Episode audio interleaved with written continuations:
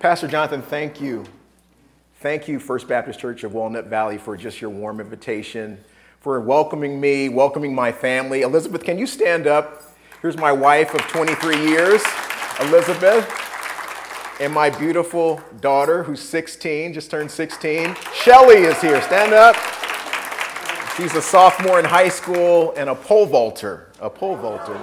And then Corinne, my seven-year-old, is back with the kids. I have two adult daughters who are off the payroll. Someone say, praise God. And they're off doing, doing their thing uh, uh, outside of the home. So I'm so grateful once again to, ha- to be here. Uh, once again, I'm Courtney Coates. I am the Chief Legal Officer and Senior Vice President of the Baptist Foundation of California. And we exist, the Baptist Foundation exists, to raise, manage, and distribute resources for kingdom causes. Amen. That's what we do. Our mission is to resource the Great Commission. You know the Great Commission, don't you? Yeah. Matthew twenty-eight and nineteen, what does it say? Go and make disciples of all nations, baptizing them in the name of the Father and of the Son and the Holy Spirit, teaching them to obey all the things that I commanded you to do. We partner with churches. We partner with faith-based institutions like C B U and Gateway Seminary, and our goal is to reach as many people as we can within this state with the gospel message of Jesus Christ. How many are glad to know Jesus? Oh, I know him. And you may not know me that well because we just met, but we have one thing in common. We stand in agreement that Jesus is Lord. Amen. He saved us. He brought us out of the pit, as the, as the song said, and placed us on a solid rock, which is Christ. And for that, we should be grateful. So if you don't mind, I'd like to just spend a few moments with you today, spend the day with you. We're going to do an estate planning seminar after this is all over. We'll talk a little bit more about what the foundation does. But if I could just be myself today, do I have permission to be myself today? Yes. I just want to share a word with you. You know, we were on our way uh, here. We said we're going to get here thirty minutes before Um, Uh, ten thirty, so we're going to get here at ten o'clock, and ran into some detours because the ninety-one West was shut down for maintenance and repairs. And I was so frustrated. I said, you know, Lord, I should have just drove up the night before. Sometimes I just drive up the night before. But the Lord began to speak to me in my quiet frustration. And he tends to do that, doesn't he? He said, Courtney, I'm taking you on these detours because you've been on detours over the course of your life. And every detour that you were on, I, I sent you a sign to redirect you back to me. I gave you a sign to redirect you back to me time and time again. I was patient with you. I loved you. I said, thank you, Lord. Maybe there's someone here today. You're on a detour. You've been on detours in life. You're in the right place at the right time to acknowledge who Christ is in your life today, to know that he is Lord of your life, that he knows just where you are, and he has positioned you for such a time as this to redirect your heart to him. Amen. Amen. We're going to talk today not about that. We're going to talk today about biblical stewardship. That's what we're called to be, biblical stewards. Pastor Jonathan has invited me and, and been so gracious to allow me to share the pulpit today. We're going to speak from the subject of giving God our best. Giving God our best. How many want to make the Lord smile and say, I'm pleased with our giving? We're going to talk today about what God has to say about our heart posture and this principle of giving found in the gospel according to Mark chapter twelve, the gospel according to Mark, chapter twelve, beginning at verses forty-one through forty-four. We're going to skip around and we're going to tie some scriptures together to have more of a comprehensive assessment of what God has to say about this principle of giving. But we're going to look at this poor Jewish widow, her heart posture, and see how Jesus made a teachable moment out of this for his disciples, not only those that were there, but for you and me to understand what God has to say about biblical stewardship in the life of a believer. You know, as we explore God's principle of giving, we must first understand that we cannot possibly outgive God. We can't outgive him. For God so loved the world. What is it? John three sixteen. You know this. For God so loved the world that he did what? He gave his only begotten son, that whosoever believed in him shall not perish, but have eternal life. When God gave us Jesus, he modeled for us how to give wholeheartedly, to give his very best. So let's look at uh, the gospel according to Mark, chapter twelve. Let's examine what this scripture has to say. And the word of God reads, and he, Jesus, sat down opposite the treasury and began observing just how the people were putting money into the treasury. And many rich people were putting in large sums.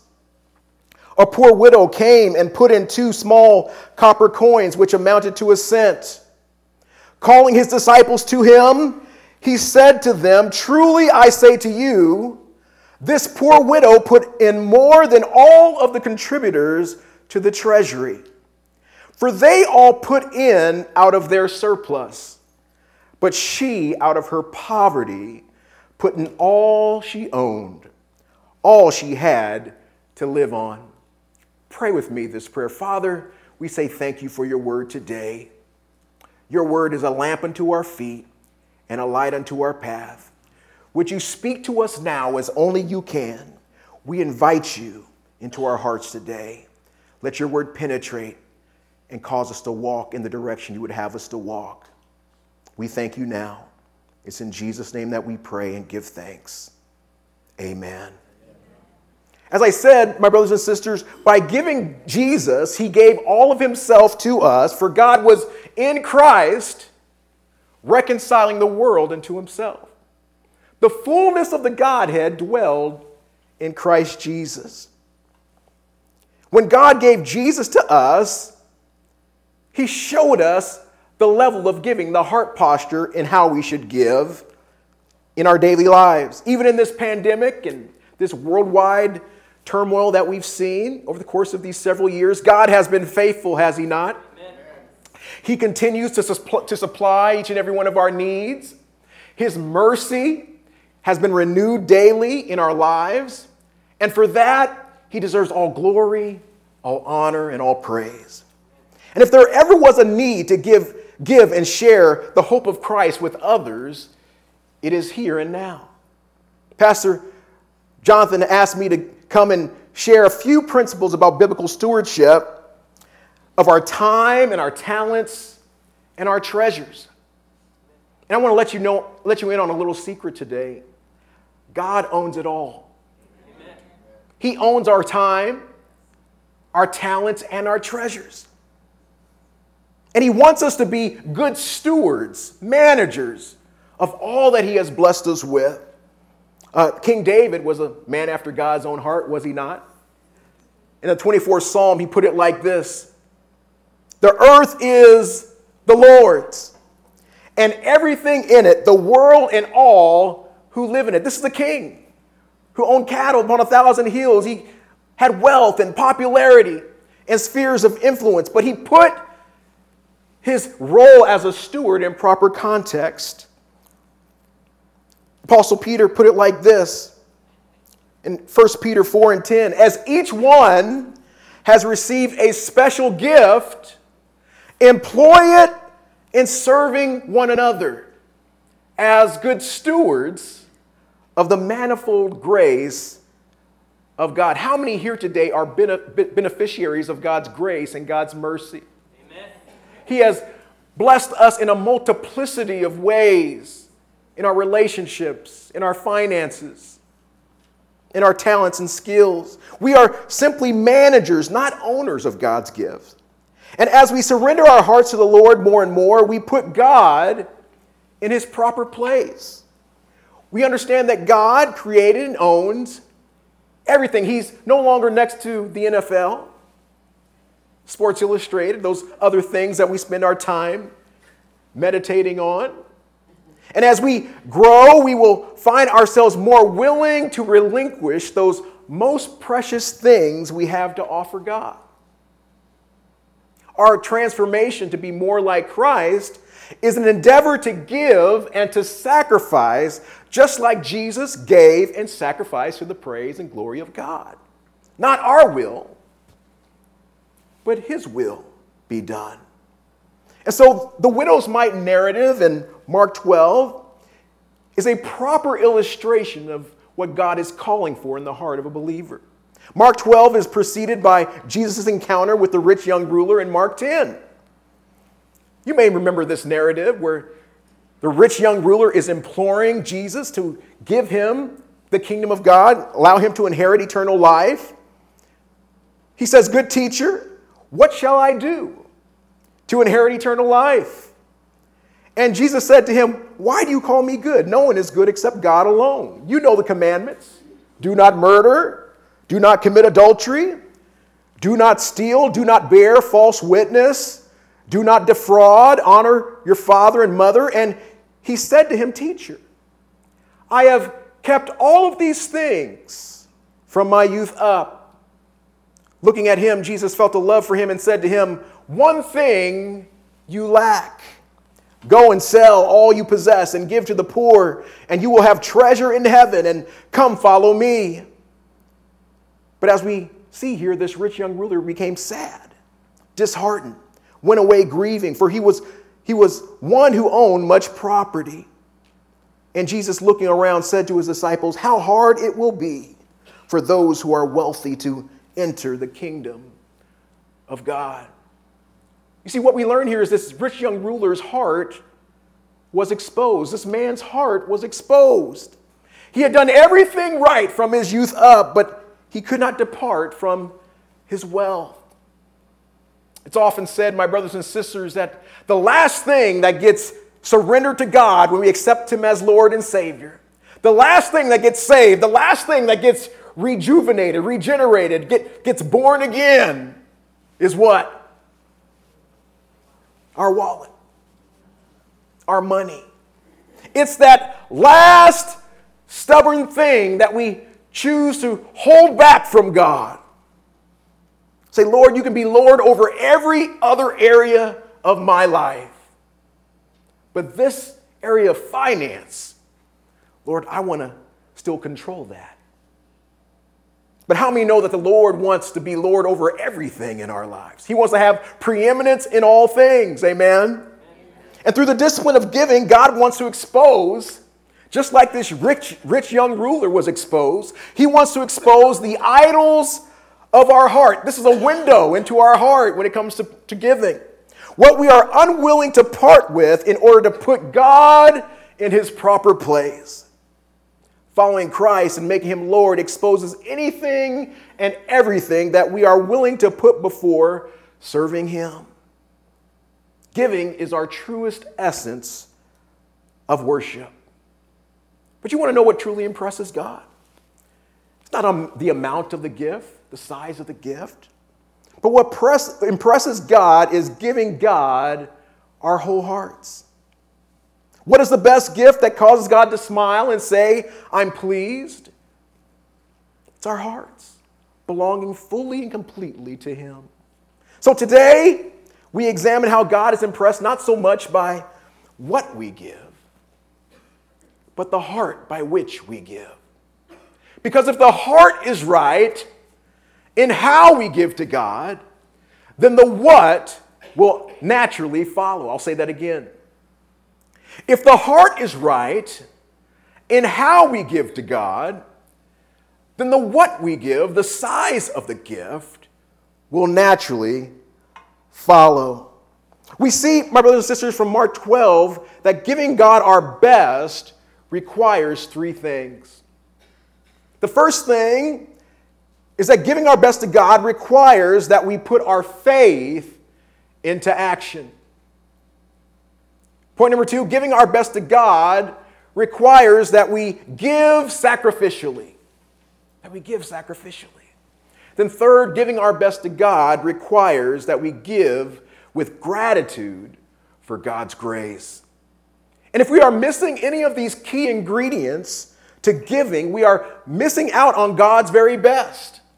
We are missing out on a life of complete and total surrender to Him, to the glory of God. So let's go to our text in verse forty-one of Mark twelve. It says, "And he, Christ, sat down opposite the treasury at the temple and began observing how the people were putting money into the treasury." You see, we must first understand that God pays close attention to our hearts when we give. He pays close attention. After complaining about the Pharisees' hypocrisy and abuse of the widows in verse thirty-eight of Mark twelve, Christ uses a widow as an example of true worship in giving. He cares so much about this principle of giving that he sat down opposite the treasury to observe people young and old, rich and poor. He cares so much that he called his disciples over with him to witness this very moment. Could you imagine if Pastor Jonathan, during the offering, came down and began to walk the aisles, the rows, to examine your checkbook, examine your offering envelope, to see exactly what you were doing at the offering time? You would say, Pastor, Pastor Jonathan, get out of my purse.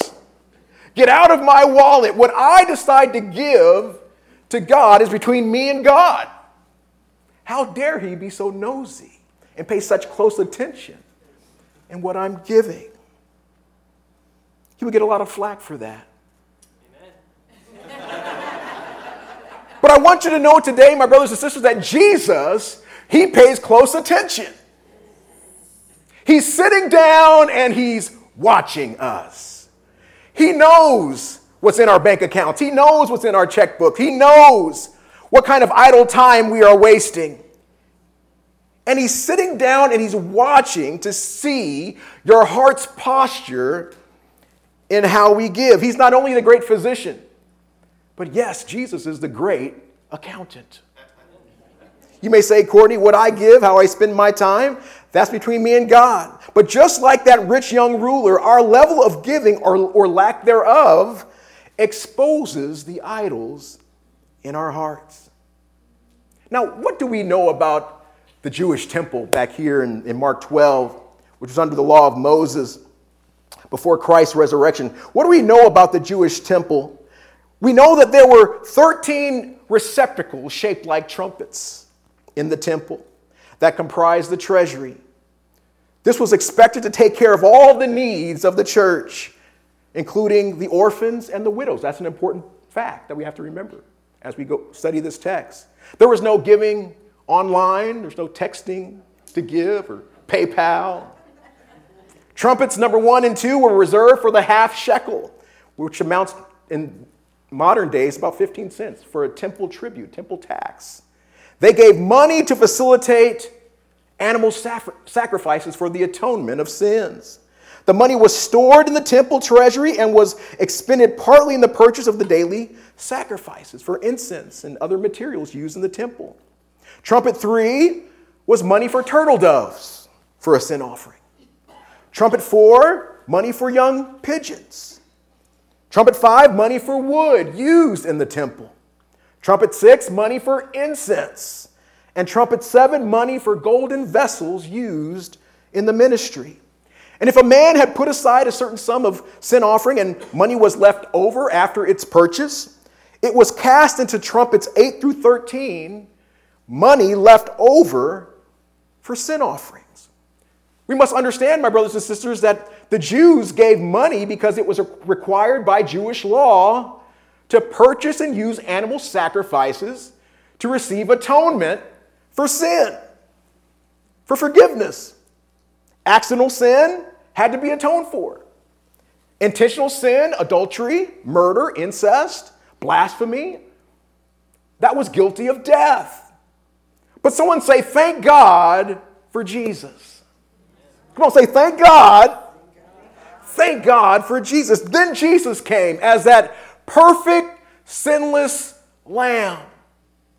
John the Baptist, he put it like this. He said, behold, the Lamb of God who takes away the sins of the world. Because of Jesus, we no longer have to pay money for the church to offer sacrifices of animals to receive forgiveness. Even better, Jesus didn't prioritize or rank our sin, covering some but not others. No, but I'm so glad that Jesus paid it all. When he walked up that hill called Golgotha, I just got back from Israel not too long ago, and we saw the hill that Jesus was at, where he cried out, to Telestai. It is finished. I've paid for their sins once and for all. Anybody glad about that today? Yes.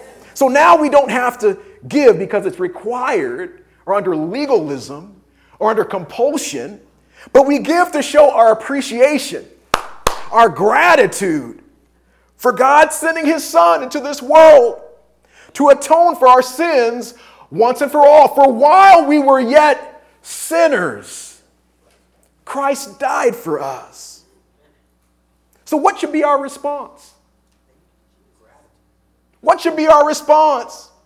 The Apostle Paul put it like this in Second Corinthians nine, six through seven. He said, he who sows sparingly will also reap sparingly. And he who sows bountifully will also reap bountifully. Now watch this. Each one of us, each one must give as he has decided in his heart. Not reluctantly or under compulsion. For God loves a cheerful, a hilarious giver. You see, Jesus' full payment for our sins doesn't mean that we're not supposed to give anymore. We shouldn't give anymore. Rather, now it means that we have a far better reason to give. Jesus Christ saved us so that we can follow him and spread the gospel to the world. And he wants us to show enthusiastic, enthusiastically our appreciation for what he's done in our lives. And the more we know about him, the more we appreciate him, the more we give him glory in our giving. But some of us, my brothers and sisters, some of us are going in reverse. I'm reminded of a story about a man who was giving uh, large sums of money. When he first accepted Christ, he was on fire for the Lord. And he was giving one thousand dollars a month to the church. And, and, and he was so enthusiastic in his giving, he let everybody know that I'm going to give, I'm going to surrender my heart to Jesus, and I'm going to make sure that I support the church in that effort. But then he confessed to his pastor. He said, Pastor, I'm starting to, to, to wane in my giving. Even though I'm making more money now, I, I, I find myself struggling in this area. I don't give like I used to. Could you, could you pray for me in this area? Pastor said, sure, brother, I'll pray. Father, we thank you for this brother who is on fire for the Lord and giving so much to kingdom work. He has now confessed that he has waned in his giving, even though he's making more money now than he was when he first started. Lord, so I pray now that you would take him back to when he was making less money. He said, wait, Pastor, don't pray that prayer. See, many of us, my brothers and sisters, are like this man. The longer we have been immersed in kingdom work and Uh, in, in the church, we've we found ourselves becoming a little bit complacent, a little bit lackadaisical in our giving. But how many know the Lord wants us that, to be increasing in our capacity to give? The more we get to know him, the more we spend time to, with him in his word, the more we understand and place in proper context all that he's done for us and forgiving us. We should be growing in our capacity to give. Somebody say amen. Amen. And so, what is God looking for? Paul put it like this, as each one has decided in his heart. Christ is looking for the right heart posture.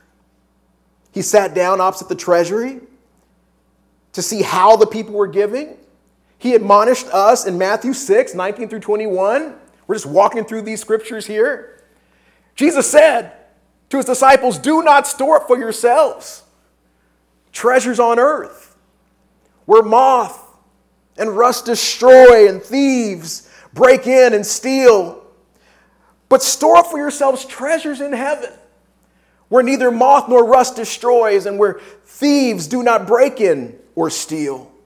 For where your treasure is, there it is, there your heart will be also. We're, we're storing up treasures in heaven. This is better than your four oh one k. This is better than your four oh three b. But we are giving to the kingdom of God. And how many know that only what we do for Christ is going to last? When we are able to give our treasure instead of keeping things to ourselves, we are letting God know where our help comes from, that we appreciate Him for being our source for everything that we have. And we say, thank you, Lord, for being our source. Verse forty-one says that Jesus began observing how the people were giving, how they were putting money in the treasury. And then the second part of forty-one says, and many rich people were putting in large sums. You say, what's wrong with that, Pastor Coates? That sounds like a good church member to me. Rich people putting in large sums of money. We see here what best giving does not look like in Mark twelve, verse forty-one. These people were giving large sums of money, but Jesus was not impressed by the size of their gift. Why? Because we know that they were giving with the wrong heart posture. They were giving for public recognition. We can serve the church. We can give large sums of money. We can dot every I and cross every T when it comes to stewardship. But God says, I'm not impressed by the size of your gift, the frequency of your gift. I'm only impressed by your heart's posture in giving. Jesus admonished the Jews in Matthew six, one through two, about this principle of giving with the wrong heart posture, giving for public recognition. That's what they were doing. He says in Mark in Matthew six, one and two, beware of practicing your righteousness before men to be noticed by them. Otherwise, you have no reward with your Father who is in heaven. So when you give to the poor, verse two, do not sound a trumpet before you, as the hypocrites do in the synagogues and in the streets. There it is. So that they may be honored by men. Truly, I say to you, they have their reward in full. You see, giving our best to God does not seek public recognition. God's giving, God's principle of giving is a humble act. It's a reverent act. It's designed only to bring glory and honor to God. You see, when you give for the wrong reasons, when you serve for the wrong reasons, you're limiting your reward in heaven. You are limiting your reward to that hand clap that you're receiving, that, that public recognition that you're receiving here on earth. But God wants us to give so that He only can get the credit. Give so that He receives all the glory, all the honor, and the praise. When we give in secret, when we give for the right reasons, God will reward us. He may not reward us here on earth, but we have a heavenly reward that the scripture says in Peter that it's, it's, it's, a, it's a heavenly reward. It's an inheritance that is undefiled, incorruptible, and cannot fade away. It's reserved in heaven for us. Someone say amen. And so, giving our best to God requires, and we're going to get through these three points, we put our faith into action. That's, that's the first requirement. We must put our faith into action. Giving is a byproduct of faith. It doesn't require a lot of money, but it does require faith. This widow was giving her last two copper coins because she had faith that God would take care of her no matter what. She had faith. What, what is faith? The writer of Hebrews says, faith is the substance of things hoped for, and the evidence of things not seen. It is to believe that God will take care of us no matter what. And even though the Jewish leaders were abusing the widows, not taking good care of them like they should, this woman was still giving to the temple because she knew that God was her source. And she had faith that God would take care of her no matter what. And, and, and what's interesting is that God does not deal in dollars and cents. He does not deal with Benjamins and Jacksons and rubles and pesos and yen. No, he deals in faith. That is his currency. And we believe that God will take care of us no matter what. And one thing that Jesus recognized is that her faith was more valuable than the money that she put in. Our faith is more valuable than money. If what we're sowing to kingdom work, if what we're giving to the church is not complemented by faith, if, if, we, if we don't require faith in our gift, then we're not giving God our best. If what we're sowing into kingdom work does not need faith to be mixed in with the gift, God does not value our gift. And we have something far more valuable than money to give. I'm reminded of uh, Peter and John on their way to the, you know, to the temple, passing the gate called Beautiful in Acts three and six, and the beggar was begging for alms, begging for money. And people walked past them and give them some money, but they really didn't address this beggar's true need, this lame man's need. He truly needed his life to be changed. He truly needed to know Jesus. But Peter and John didn't have any money. They fixed their gaze upon him. And this man looked at them expecting to receive money. And what did Peter say? Silver and gold I do not have. But what I do have, I give to you. In the name of Jesus Christ the Nazarene, walk. I don't have silver and gold to give. I don't have money to give to you. But I have something far more valuable than money. I have Jesus to give you. And that's something that we have that doesn't require money to share. See, oftentimes we tend to mask our unwillingness to share with our neighbors the hope we have in Christ. We won't go to that faraway country and evangelize, but we'll send put money on the situation, right? We won't go and share with our neighbors who may be in need to hear the hope of Jesus, but we'll send money instead. Oftentimes, we mask our unwillingness to share with others by placing money. But how we know that people need to see, need to hear something more valuable than, than money? They need to hear about the hope we have in Jesus Christ, that Jesus came to lift us up from our circumstances, allow us to walk in the newness of life before Him. Amen. And so, God requires that we give in faith. Verse forty-three says, this poor widow put in more than all the contributors to the treasury, for they put all in out of their surplus, but she out of her poverty put in all she owned, all she had to live on. In other words, she gave sacrificially. Giving our best to God requires that we give sacrificially. Jesus was impressed not by the size of the widow's gift, but the fact that she was willing to model for others just how God sacrificed for us. See, she didn't give out of her surplus. She gave her very last. And that's what God did for us in sending His Son, Jesus. I'm so glad that God didn't give to us out of His surplus. You see, God didn't give to us out of His abundance. He could have given us wealth and popularity and spheres of influence. He could have given us a cattle upon a thousand hills. But no, none of that would have saved us from our sins.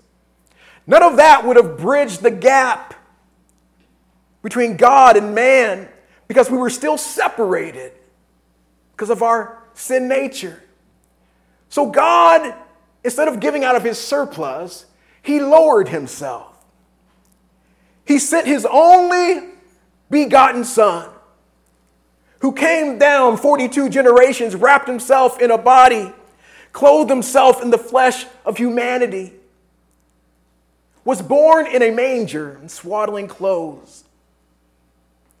And although he was King of Kings and Lord of Lords, he became a man of no reputation, so that he might serve us and surrender himself for us. Second Corinthians eight and nine says, "For you know the grace of our Lord Jesus Christ, that though he was rich, yet for your sake he became poor, so that you through his poverty might become rich." I'm so glad that God didn't withhold Jesus from us. I'm so glad that he paid the ultimate price, gave the ultimate sacrifice, so that we would be, would be saved and spend eternity with him. Giving God our best requires that we give sacrificially. And lastly, giving God our best requires that we show gratitude for God's grace. See, this widow didn't give out of compulsion or vanity, but she gave out of gratitude for God's grace to her. You say, "Pastor Coates, how, how did she give out of gratitude?" You see, this woman, although she was poor, although she was widowed, we have to understand that she was uniquely positioned to receive the benefits from the temple each and every day. Because of her status in the society, she could draw from this never-ending source of supply. She was not required to give. She was exempted from giving to the temple. Yet she was able to receive her daily provision each and every day from the temple. So she was giving to the source that was already providing for her each and every day. We have to understand, my brothers and sisters, that just like this Jewish widow, as followers of Christ, we are now uniquely positioned to receive the benefits from God that we can draw from him each and every day. Because of our status in God, God promises that no good thing will he withhold from those who walk uprightly. Because of our unique position in God, he says, "Eyes have not seen, ears have not heard, neither has it entered into the hearts of men the things that God has prepared for those whom he loves." Because of our status in God, he says, "I will not, not leave you. I will not forsake you. I will continue to strengthen you in your walk, in your daily provisions. You don't have to worry about what you will eat or what you will drink, but you can draw on this never-ending source that God has supplied to those who believe and trust in him." God is our source for everything, and we should have gratitude for his daily provision. His daily provision. We also must have gratitude because while we were yet, while we were yet sinners, Christ died for us. He saved us from a life of depravity, of hopelessness, of separation from him. He relieved us from an enormous, insurmountable debt that we could not repay. And the greater the debt, the greater the gratitude we should have. Say that again. The greater the debt, the greater the gratitude we should have. I was reminded uh, when I was preparing this message many years ago, as a licensed attorney, I represented a chain of hotels in Los Angeles. And the owners of this hotel franchise got into some trouble. They did not pay certain liabilities, certain debts. And they asked me to come and represent them in federal court and state court many years ago in Los Angeles. And I took a look at the case, and I found that there were some loopholes. There were some things that uh, uh, the creditors did not do in order to collect on this debt. And after three years of going back and forth in court with the authorities and with the creditors, we were able to get this debt completely removed off the books of this hotel franchise. And the family looked at me and said, "Courtney, I don't, how did you do that? I said, I don't know. God is good. But they said, Courtney, if you ever need a hotel room, if you ever need a place to stay when you're in you're in Los Angeles, just give us a call. You can stay here for free. And, you know, I was practicing law in Los Angeles, so I would drive up from Temecula. That's where we live. And, uh, you know, traffic is really bad. And uh, sometimes I didn't want to go through that traffic in the middle of, in the early morning. So I would drive up there the night before. I called them up. And I say, can I stay there? And they let me stay there a few times. And after a few times, I started to feel guilty. I said, you know, I feel kind of guilty accepting this every time. Uh, you know, can I pay you something? Can I just pay you something as a token of my, of my appreciation? They said, Courtney, you don't understand. An enormous debt has been taken off our books. This was an enormous burden upon our family. And we just want to thank you for your hard work.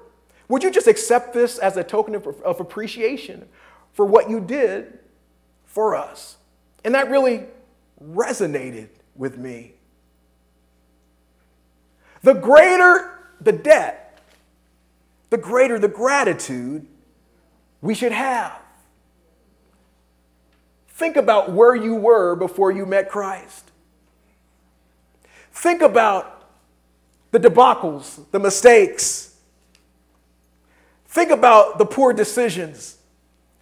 Think about the path that you were on before you met Christ, before Jesus picked you up out of that pit, before he transformed your heart, washed your slate clean. It reminds me of what Jesus did for this sinful woman in Luke chapter seven as we begin to close here. In Luke chapter seven, Jesus invited a sinful woman to Simon the Pharisee's house. And he's there with these Pharisees, and this sinful woman had been involved in all sorts of nefarious things. Jesus, discerning the hearts of the Pharisees, saw that they were looking down on this woman. This woman was so overwhelmed by the grace that Jesus showed him in inviting her to this dinner. She sat at his feet, began to weep uncontrollably, let down her hair, and began to anoint his feet with this expensive perfume, kiss his feet, lavish upon him an amazing love that many had not seen. These Pharisees looked down upon this woman. Jesus, discerning the hearts of the Pharisees in Luke seven and forty, presented this parable of the two debtors. I think this speaks to us when we talk about this principle of giving with a heart of gratitude. Verse forty-one of Luke seven says, a moneylender had two debtors. One owed five hundred denarii and the other fifty. When they were unable to repay, he graciously forgave them both.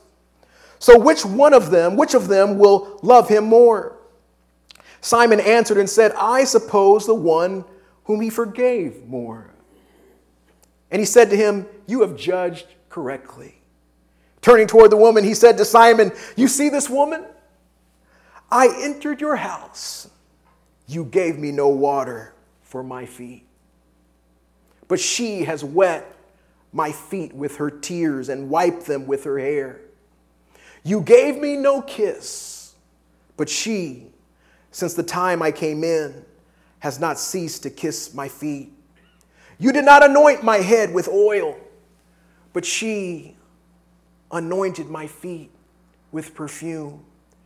For this reason I say to you, her sins, which are many, have been forgiven. For she loved much, but he who is forgiven little loves little. You see, my brothers and sisters, this places this principle of giving with a heart of gratitude in proper context. When we give to God, we must give with an appreciation that he has forgiven much when it comes to how we lived our lives. He has forgiven much in picking us up from where we were and lifting us up from our circumstances, drawing us out of a life that we were not pleased, pleasing to him in, a life that was disconnected from him.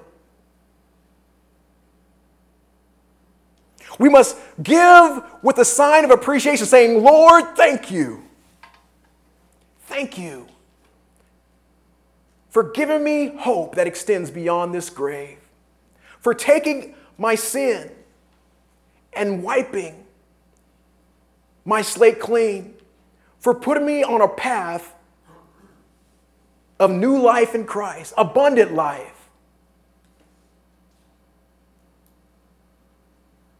Lord, we say thank you today.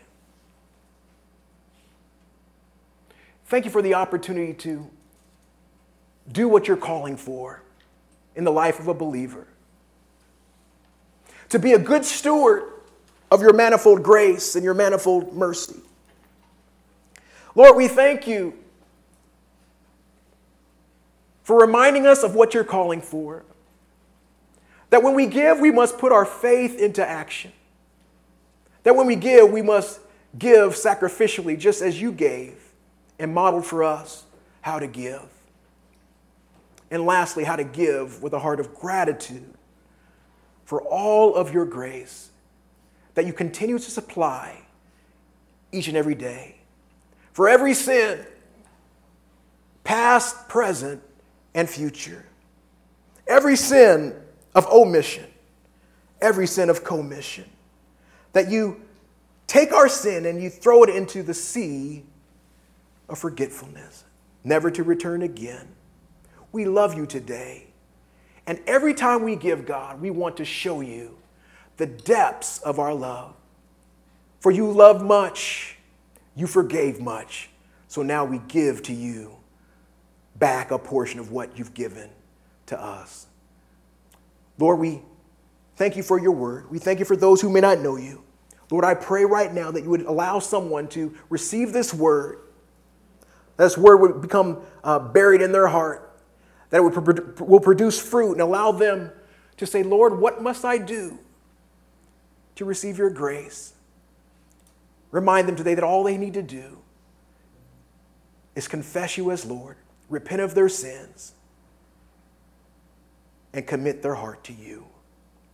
Lord, we thank you and we bless you for your word today. It's in the precious name of Jesus that we pray and give thanks. Amen. Amen. God bless you.